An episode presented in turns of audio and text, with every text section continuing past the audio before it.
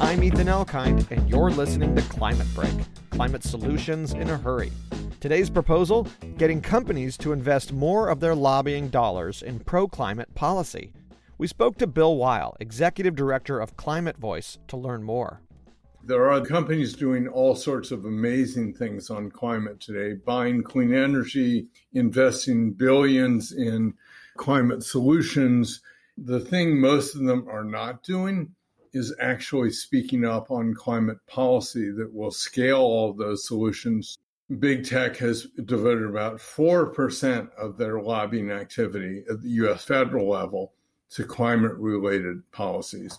Big oil has devoted about 38% of theirs. We need the same level of engagement on the part of big tech, on the part of healthcare, and other industries his organization, Climate Voice, is working on a campaign to urge big tech companies to spend more of their lobbying dollars on climate solutions.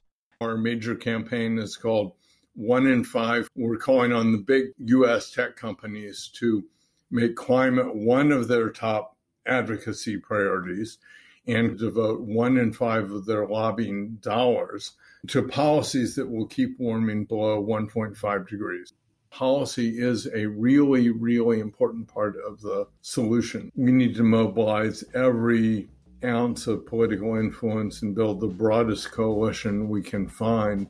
To learn more about Climate Voices campaign for environmental lobbying, visit climatebreak.org.